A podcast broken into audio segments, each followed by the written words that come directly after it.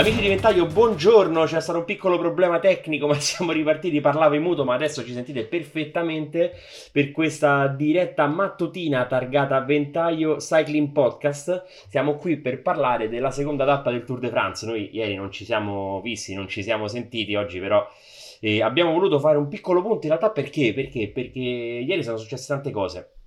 E non siamo riusciti ad andare in diretta, non siamo riusciti neanche a fare il nostro video, diciamo, come fatto in occasione della prima tappa, però oggi abbiamo detto proviamoci, andiamo. C'è Riccardo che eh, tra i suoi mille impegni estivi, che poraccio è l'unico che lavora quest'estate, che gli è beccata questo casino. però l'abbiamo tirato dentro che abbiamo rotto le scatole anche nonostante nelle poche ore libere che aveva, però comunque aveva voglia anche di parlare, eh, dici? Sì. Eh. sì, sì, sì, buongiorno, ciao Luca.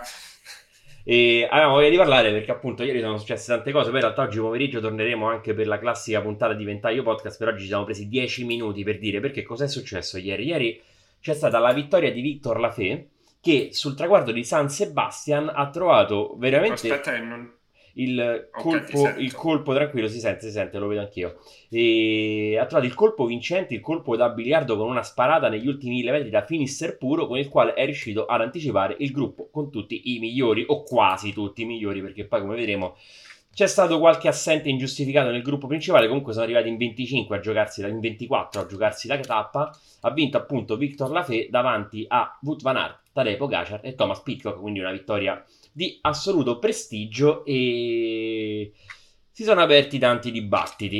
E diciamo che su uno di questi ci è venuta voglia di parlare.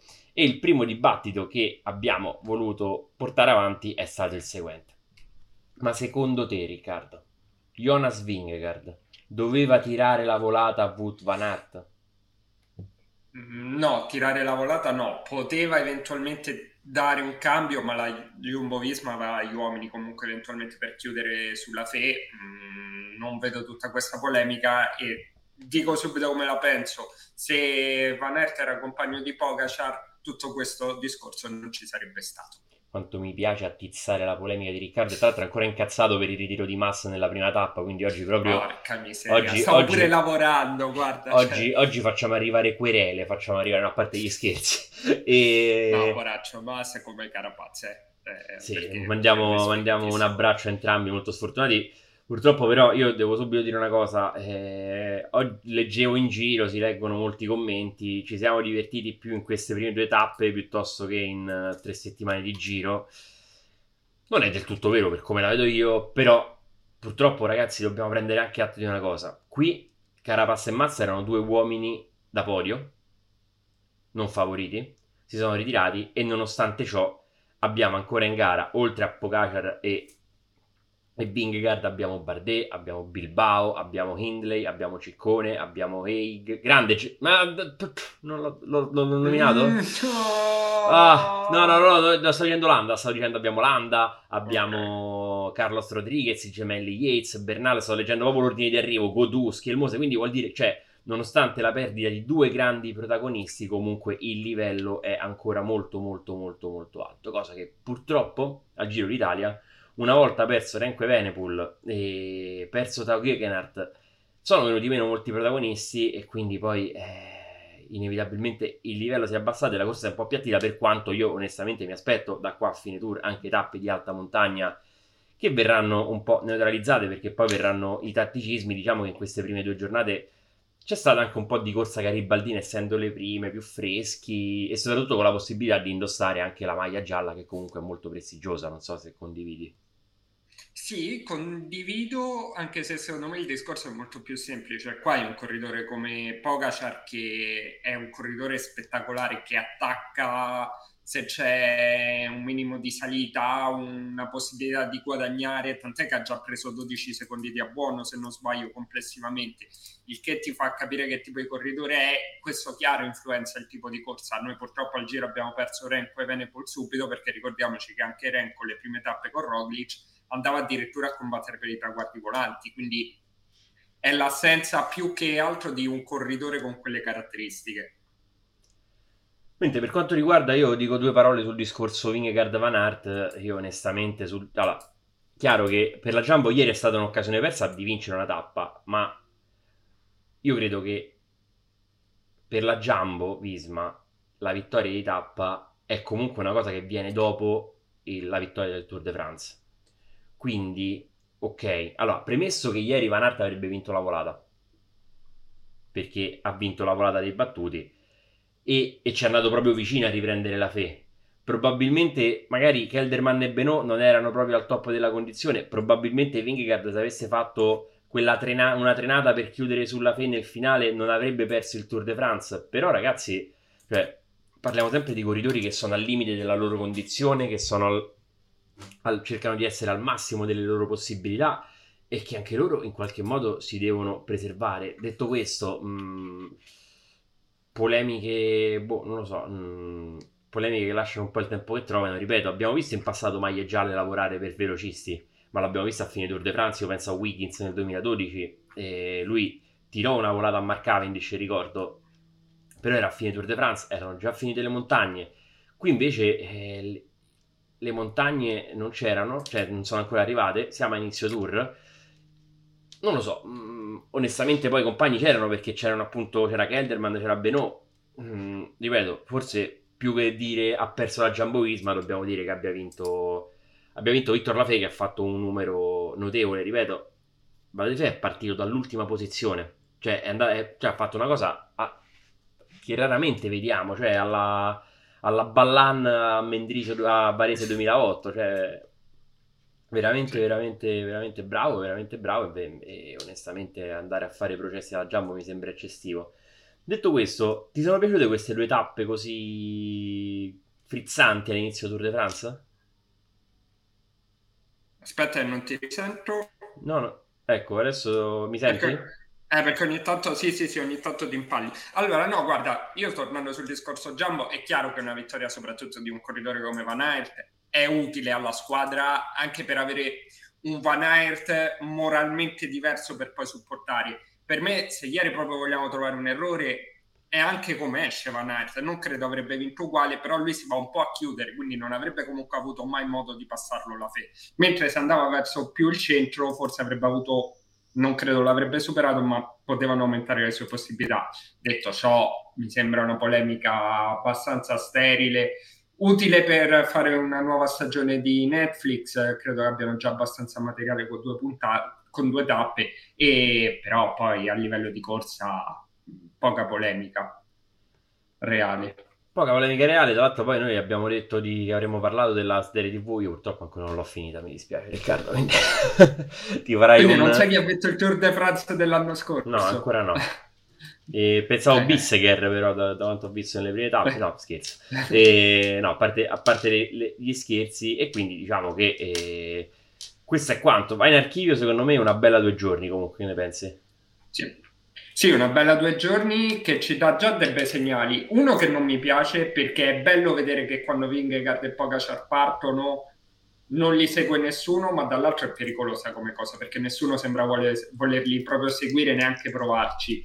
E questo sì, spettacolo l'attacco di loro due, ma alla lunga secondo me può essere un limite. Eh, perché comunque uno vorrebbe nel duello che si inserissero più personaggi. Eh, è interessante anche altri aspetti, sottolineo uno e Paules che sta già andando a caccia della maglia QA ed è un corridore che potrebbe essere interessante. Non pensavo che avesse da subito questa ambizione, però è interessante. Poi il duello fratelli Yates è un bel tour. La Fe, che comunque anche il primo giorno aveva fatto molto bene, e ci aspettano grandi tappe. Ecco, oggi forse già meno, ma poi quando arriveranno le montagne ci aspetta un grande spettacolo per me. Ok, oggi è una diretta breve, quindi stiamo volgendo al termine. Aggiungo solo una cosa su quello che ha detto Riccardo e poi passerei a presentare la nuova tappa, la terza tappa. Giusto quello che dici, però, ed è un po' anche un tema che avevamo sollevato in fase di presentazione, cioè bene il duello Pogacar e Vingegaard, però sarebbe bello se ci fossero corridori in grado un po' di dargli fastidio. Cioè, penso io, tra i corridori che ho visto meglio in questi due giorni, penso a Simon Yates, penso a Jay Hindley e penso Roman Bardet ni perché ha perso terreno nella prima tappa. Ah, ok. okay. E poi per carità ha perso 20 secondi anche, cioè la prima tappa era comunque una tappa particolare, eh, quindi cioè sono 20 secondi e sono quindi però ieri è andato bene e Landa e Carlos Rodriguez sono stati fino adesso e Landa, Rodriguez e Godù e Schielmose sono stati perfetti fino a questo punto. Chiaro, certo. io su, sull'Anda e su ho buone aspettative, ma non mi aspetto che possa lottare per vincere. Su Carlo Rodriguez, chissà, magari visto che comunque c'è anche un Bernal che gira abbastanza bene, magari possono provare a giocare un po' di squadra, vedremo. E Schielmose, l'unica remora che ho è che magari sia troppo in condizione dallo Svizzera, magari non mi arriva, però ripeto, vale lo stesso discorso per Vingegaard a questo punto perché ha fatto sfracere il delfinato, però Chiaramente con Migard abbiamo precedenti, con Schilmose no, ma è tutto da scoprire. E Godu invece per il momento molto bene. Però io credo che nelle tappe di ieri e dell'altro ieri ci sia stato anche una sorta non di tatticismo, però della serie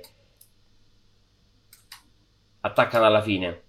Inutile fare questo fuorigiri per seguirli, poi rientriamo in discesa. Magari l'approccio cambierà un po' sulle grandi montagne, per quanto, ripeto, secondo me quei due hanno un'esplosione di potenza rara e abbiamo visto quando Simon Yates ha provato a fare la volata per, uh, per il GPM sullo Heiskibel e sostanzialmente eh, quando ha accelerato Pogacar gli hanno dato 4 secondi. E io penso che in quel momento Simon Yates fosse a tutta perché voleva prendere quella buona quindi poi eh, c'è proprio una differenza però ripeto c'è magari nell'attacco frontale no ma ci sono altri modi per entrare nella lotta per il Tour de France, quindi spero in qualche modo che ci possa essere un po' di, di fantasia al potere, ma questo poi dovremo aspettare ormai qualche, qualche, giorno, perché appunto oggi e domani ci aspettano tappe di un po' di transizione, giustamente per i velocisti, prima di arrivare sui Pirenei. Vuoi presentarci tu la tappa di oggi? Ma oggi si arriva finalmente in territorio francese, No, sì. ma avevamo fatto questo discorso. Arrivano, arrivano in Francia, fanno una buona no, parte della tappa. Qualcuno, ieri qualcuno mi ha confuso che diceva che dalla quarta tappa si arriva in solo francese, poi mi sono ricordato che noi in live l'altra volta avevamo avuto questo, eh, problematica che io non me ne ricordavo, una tappa comunque quasi tutta sempre in territorio basco, con eh, 4 GPM di cui eh, 3 di terza categoria, ma sono tutti concentrati nella prima fase, si arriverà poi in territorio francese dove dovrebbe essere la prima occasione per i velocisti. Vediamo se resisteranno i velocisti puri perché comunque mh, soprattutto la Cote eh, Dorioco Benta potrebbe mh, tagliarne fuori qualcuno lasciarne qualcuno con eh, pochi compagni di squadra o, o, comunque con fatica sulle gambe, eh, però mi aspetto oggi il primo sprint e vediamo se ci sarà anche Van Aert che si butterà, c'è Groenewegen, eh, Iwan e, e, poi ci sono Philipsen e Jacobsen che sono forse i due velocisti più forti come velocisti in sé. E Mats Pedersen dove me lo metti? Mats Pedersen pure, ma se vuoi te ne devo citare altri 260. Era no, però secondo discorso. me l'elemento di interesse, io ricordo una famosa tappa di qualche anno fa quando Sagan con la Cannondale era, che c'erano quattro salite a inizio tappa, mise a fare il forcing e sostanzialmente staccò i velocisti puri che non rientrarono mai. Ecco, una tappa come quella di oggi, magari, visto che comunque secondo me Jacobsen e Grunewegen sono velocisti alla pari, pari livello o comunque forti tanto quanto Jasper Philipsen o Mats Pedersen, che però, o lo stesso Girmay, io penso Mats Pedersen, Girmay e Philipsen sono tre corridori che queste salite se le mangiano a colazione. Sì. Magari, magari potremmo assistere a quello scenario in cui Trek, Alpesin, soprattutto Alpesin e Intermarché che non hanno uomini di classifica, proveranno, provano a fare la corsa dura fin dall'inizio, provare a staccare o quantomeno a mettere tanto acido lattico nelle gambe dei vari Jacobsen, Groenewegen, lo stesso Cavendish. Iwan non lo so perché Iwan ultimamente è molto migliorato in salita, anzi potrebbe essere anche lui uno degli artefici di questi attacchi perché comunque segnalo che dopo il GPM d'Euroco Benta c'è ad esempio uno strappo più o meno a 50 km all'arrivo di 1200 metri al 9%, nulla di trascendentale. Sì, anche poi quei altri, due negli altri 20 km. Ci, eh. sono, ci, sono tanti, ci sono tante difficoltà, non è una tappa semplicissima, secondo me potrebbe, non dico che sarà certo, potremmo assistere a una tappa comunque divertente appunto con i velocisti più resistenti che proveranno a mettere in difficoltà appunto Jacobsen o Groenewegen. Quindi vedremo. Sì. Detto questo, noi ci salutiamo. Siamo stati questo quarto d'ora insieme. Alla fine, da detto 10 minuti, sono diventati 15. Però, come al solito, ci siamo fatti prendere un po' dall'entusiasmo. Ti ringrazio, Riccardo. Per e se tempo. non sbaglio, è l'ultima tappa che tocca il mare in questo Tour de France. Eh, quindi chissà, magari pure i ventagli podcast. Bravo. Sì, ascoltate 20 anni Cycling Podcast. Bene ragazzi, noi in realtà vi diamo appuntamento a questo pomeriggio per commentare la terza tappa e anche quella puntata diciamo classica del nostro podcast. Buona giornata a tutti e ciao. Un saluto.